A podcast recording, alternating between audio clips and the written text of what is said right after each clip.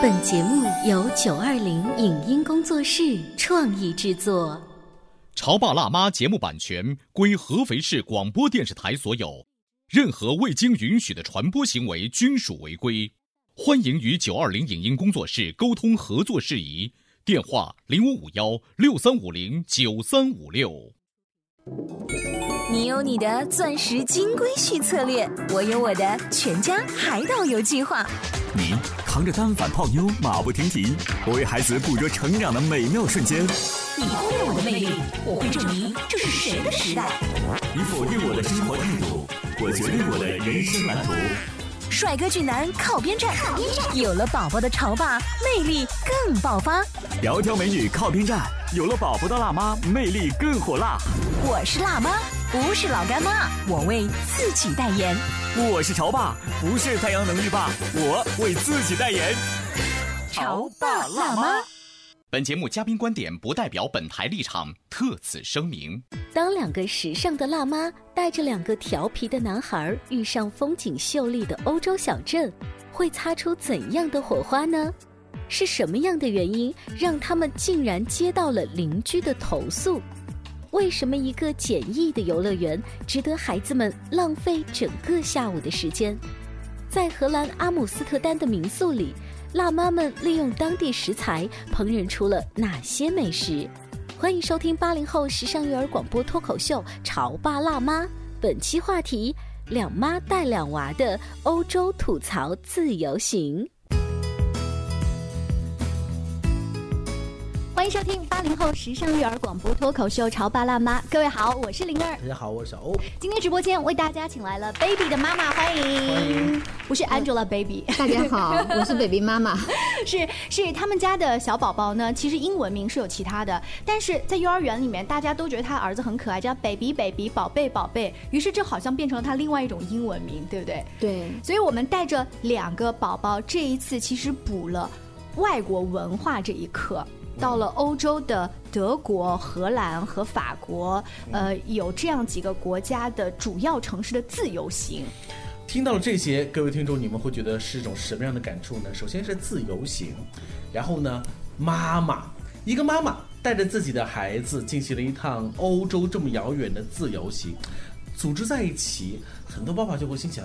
他们能玩好吗？嗯，好像确实是玩的不是特别让我们满意啊。至少我作为一个男同胞，我听上去会感觉啊。你们很辛苦，很辛苦，而且会不会觉得有点无聊？因为在节目当中呢，我们两位妈妈还会跟大家分享一些我们这次行程当中被有一些游客觉得很无趣的地方。跟大家说，我们到了法兰克福之后呢，有一个非常有名的景点叫做罗马广场。那个罗马广场呢，就有点像是天安门广场，就是所有游客到了北京一定会去的这样一个地方。那我们到了罗马广场参观完，往河边走。五分钟其实就是很有名的铁桥以及美英河这个景点，如果是旅行团的话，大概二十分钟结束了。对，但是我跟 baby 妈妈做了一件很不一样的事儿，我们在那边待了一下午。嗯，呃，他们先是在铁桥上，因为铁桥上有很多很多各种各样的锁，他们俩对那个锁特别感兴趣，就每个人都想找到最特别的一把。所以两个人就在那不停的找，不停的找。所以那个墙上的锁就是不同的游客对到那个地方去去锁上的，锁上自己的爱情吧，同心锁。对，是的，这个你要到黄山去会发现有很多。对。然后我我就负责在拍照，然后从艇上下来，然后我们发现旁边，呃，有一个户外的一个儿童游乐场。我们好像基本上去的游乐场还是比较多的。对，这个游乐场都是免费的，就你可以想象，就是荡秋千呀、滑滑梯呀、它没有那种高级的电子游乐设施。没有，它就是河边一个当地人随便休闲的地方。就相当于我们每个小区都有一些免费的康乐设施。对你举的例子特别好。我们就在那一个游乐场花了一整个下午，然后我跟灵儿就不停的找树荫，躲在树荫下面。哎，你们在那待一个整个下午，孩子们也没有嫌烦吗？没有，他们玩的很开心。嗯，那也就说是因为孩子们没有嫌烦，是更加主动的在那个地方待着，所以你们就待了一个下午时间。对对。你要说他们玩了什么高级的呢？他们依然是玩沙子、玩秋千、玩滑滑梯，这些在国内也可以玩的。唯一不同的可能就是他们周围都是国外的小朋友而已。景墙不一样，不景墙不一样。但是如果我们带着一种心情，就是老娘好不容易 带你坐了这么长时间飞机来欧洲，你就只玩这个沙子跟滑滑梯，太亏了的感觉。我就会硬把它拽到各个陌生的博物馆，可能那个下午就充满了要求、哭闹以及妥协，嗯就是孩子就不会有他那种本来的快乐。哎，你说到这个话题，我们就可以稍微展开一些，带领着正在收听我们节目的各位听众来讨论一下。很多家长都会有这种感觉，就是啊。我们难得啊，全家老小啊，一起到了一个特别特别值得我们珍藏的一个地方。可是我们做了一件又是特别特别看上去很普通的一件事情，马上性价比这三个字，嗯，就会浮现在脑海当中。很多妈妈和爸爸都会觉得，哎呀，为什么就不能够和我们想象的一样呢？就到了一个博物馆，我们就该去做一些所谓的研学、参观，甚至是仔细的这种学习。为什么要像你们刚才说的那样去玩沙子呢？其实我倒想说的是，博物馆这样子东西，对于目前这个孩子来说，可能真的是兴趣会有些枯燥。嗯，他长大之后，但凡是要是有能力和机会的话，一定会更加主动的去到那样的一个场所。但是长大之后，你想让他再去玩那些沙子、康乐设施、秋千，好像真的是离我们会越来越远了。对，我觉得呃，小吴说的非常好。嗯。因为换一个时间，他如果说十八岁，呃，而且梵高博物馆永远在那儿。对，而且他过去的话，他会看到的东西不一样。我们可能觉得无聊了，他还会继续在那一幅画作之前，嗯，仔细的去看。是。所以玩荡秋千的时间其实就这么短暂。对。我们干嘛要要把它拉到？博物馆里头去做一些他并不愿意做的事情呢。其实，在荡秋千的过程当中，我们也会观察孩子跟当地孩子的一些交流。真的有交流吗？这种交流可能不一定是语言上的，是眼神的，是眼神或者是动作确认过眼神，就是我必须在这儿要排队 啊。然然后呢，就是玩游荡秋千或者是玩其他游戏的时候，哎，这个姿势和这个动作。他们好像跟我不一样啊！等等等等。我记得我们在法兰克福那个美因河畔的公园边是小宝去的第一天，所以他其实是有时差的。在那一个下午的时候，是中国时间已经晚上，他其实有一点打瞌睡。但我们为了让他调整时差，就是让他不要。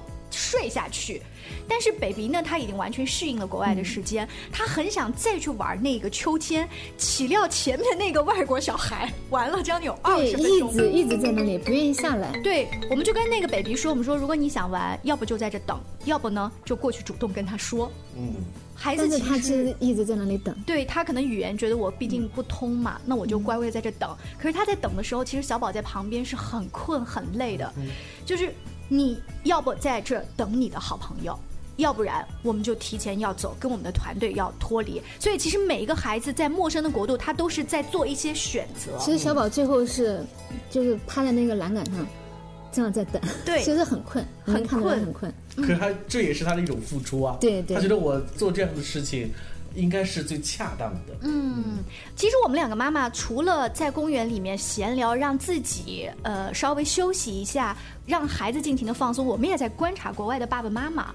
对，国外其实带孩子的爸爸还是挺多的，而且他们会参与到孩子的游戏当中，比如说玩沙子，爸爸可能在旁边跟他一起玩。嗯，但是他们呢，呃，虽然是陪着玩，但不会像我们。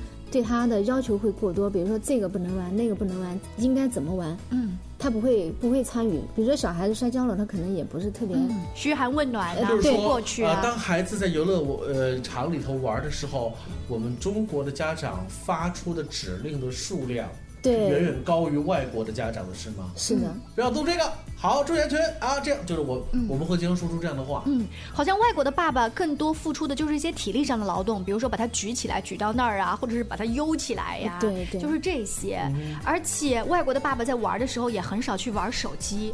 就是真的就是用心的玩，妈妈，我那时候都仔细观察他们坐在哪，就是坐在旁边的椅子上，呃，吃点什么面包，或者是在晒晒太阳。对，也没有不像我们都会在边玩手机瞄一眼，边玩手机瞄一眼。说到这个手机，其实现在哈，这个智慧型手机，我们说智能手机的普及度确实是全球几乎是相同的。你知道吗？在这个 iPhone 手机没有到来之前，很多欧美的人士到亚洲来。尤其是到东亚来，他们会觉得非常惊讶。你知道他们家在什么地方吗？哇，你们这个手机怎么这么的高级？高级有这么多的游戏？那个时候，其实在整个欧美国家，大多数的手机还停留在发短信，就在这个级别和语音信箱上面，什么玩这种这个游戏或那个游戏。真的很少见，所以我想说的是，可能真的是手机这个东西和即时通讯这个东西。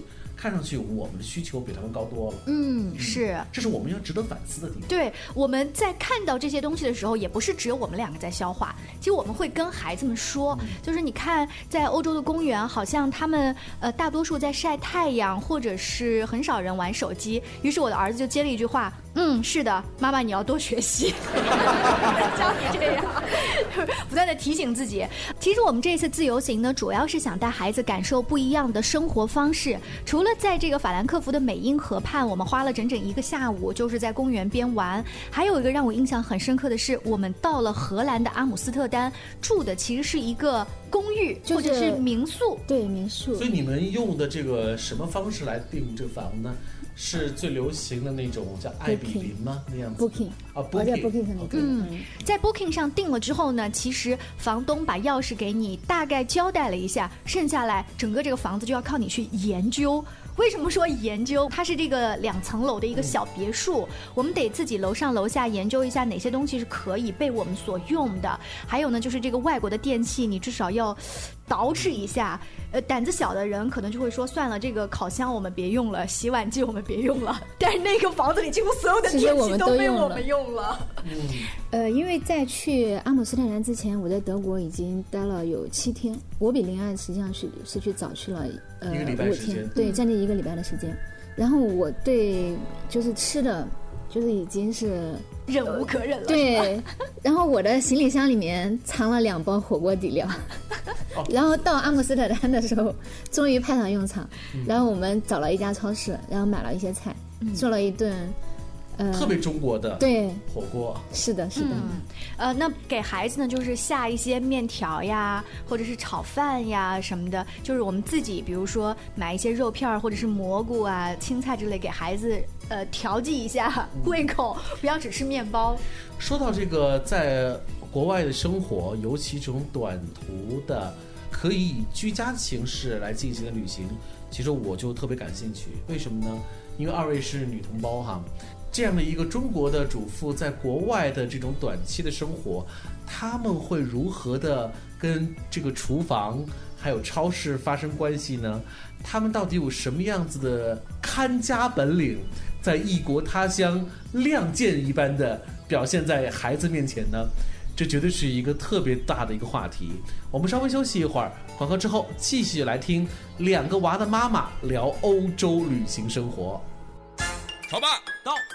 辣妈到，准爸到，育儿专家请。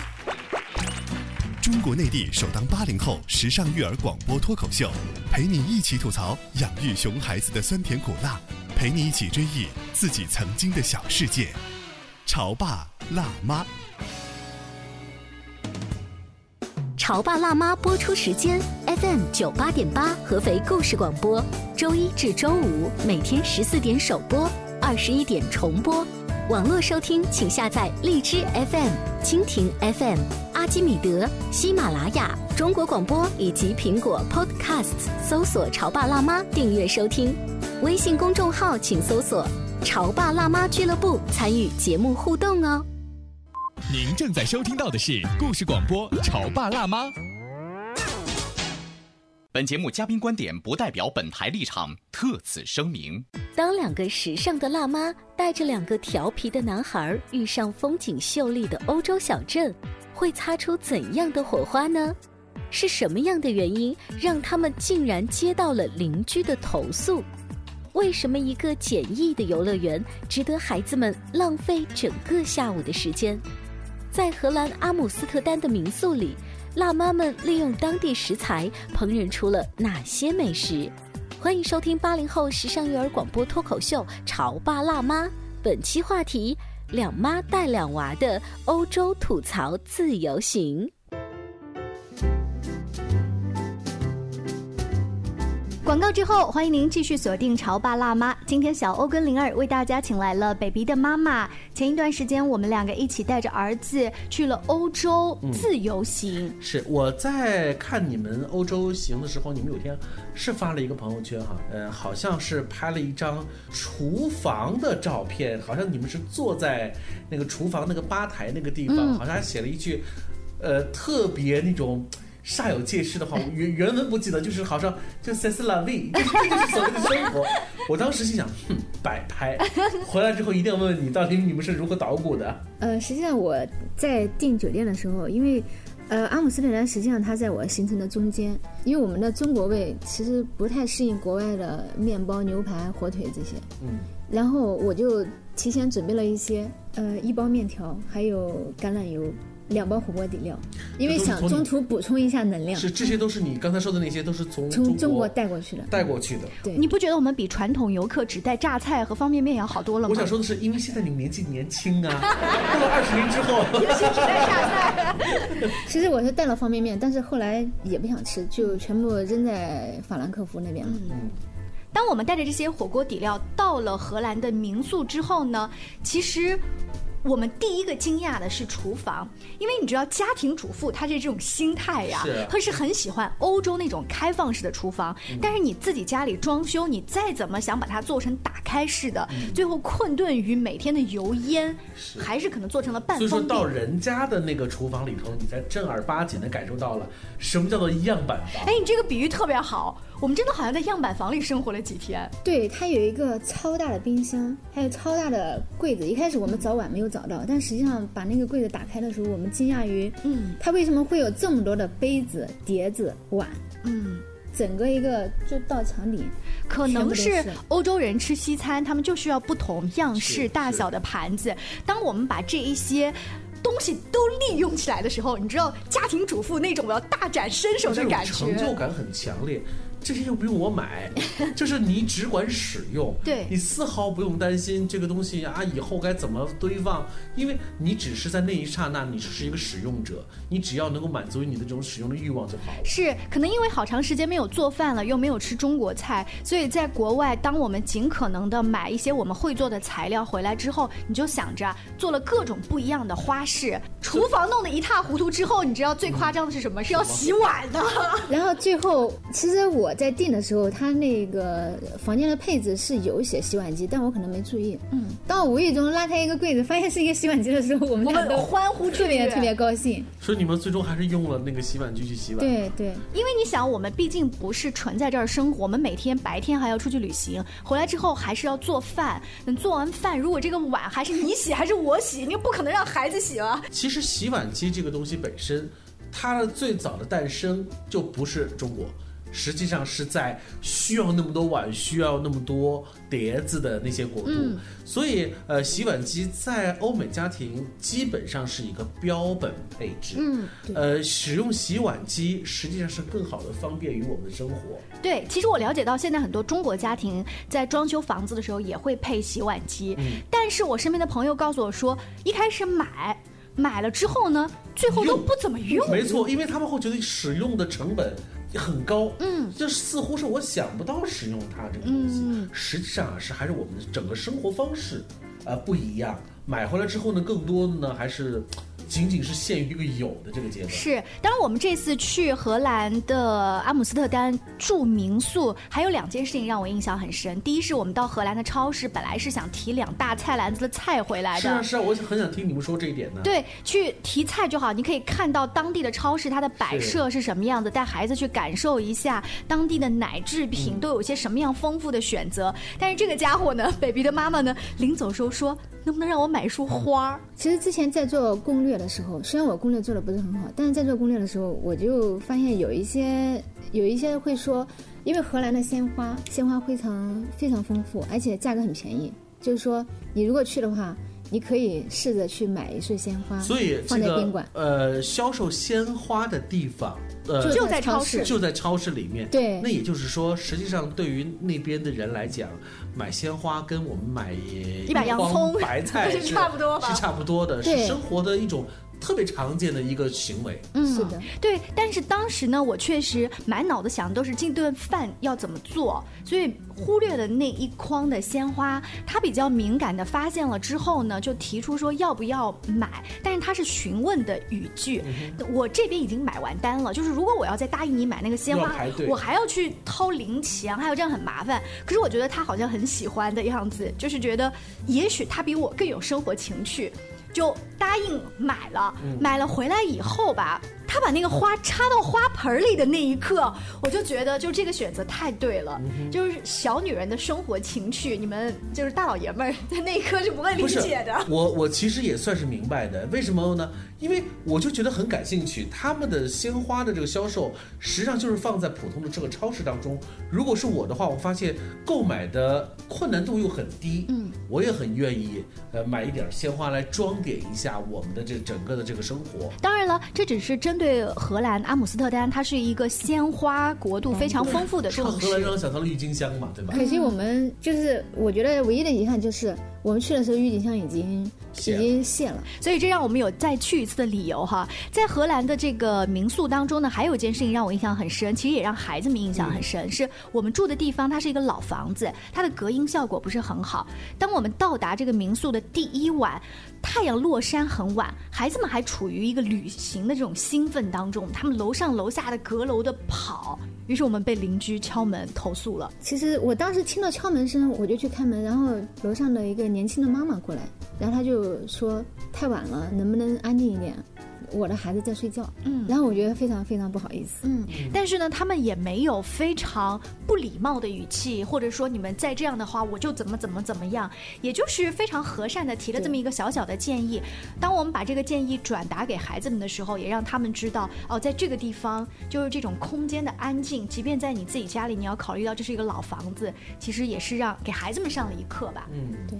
所以你们住的那个地方是有邻居的这个存在的。呃，我们就住在运河旁边，就周围都是当地人，所以你可以看到当地人每天下班之后是怎么样在自己的花园里面，或者说就是街边的酒吧，呃，吃着东西聊着天，或者是遛着狗、遛着娃，你就可以把自己的孩子也遛在那儿，跟他们一起玩儿。嗯，所以你看，这个生活其实是美如画的。如果你有机会的话，就也能够采用这种方式哈、完全的自由行，融入到当地的这个民众的生活当中。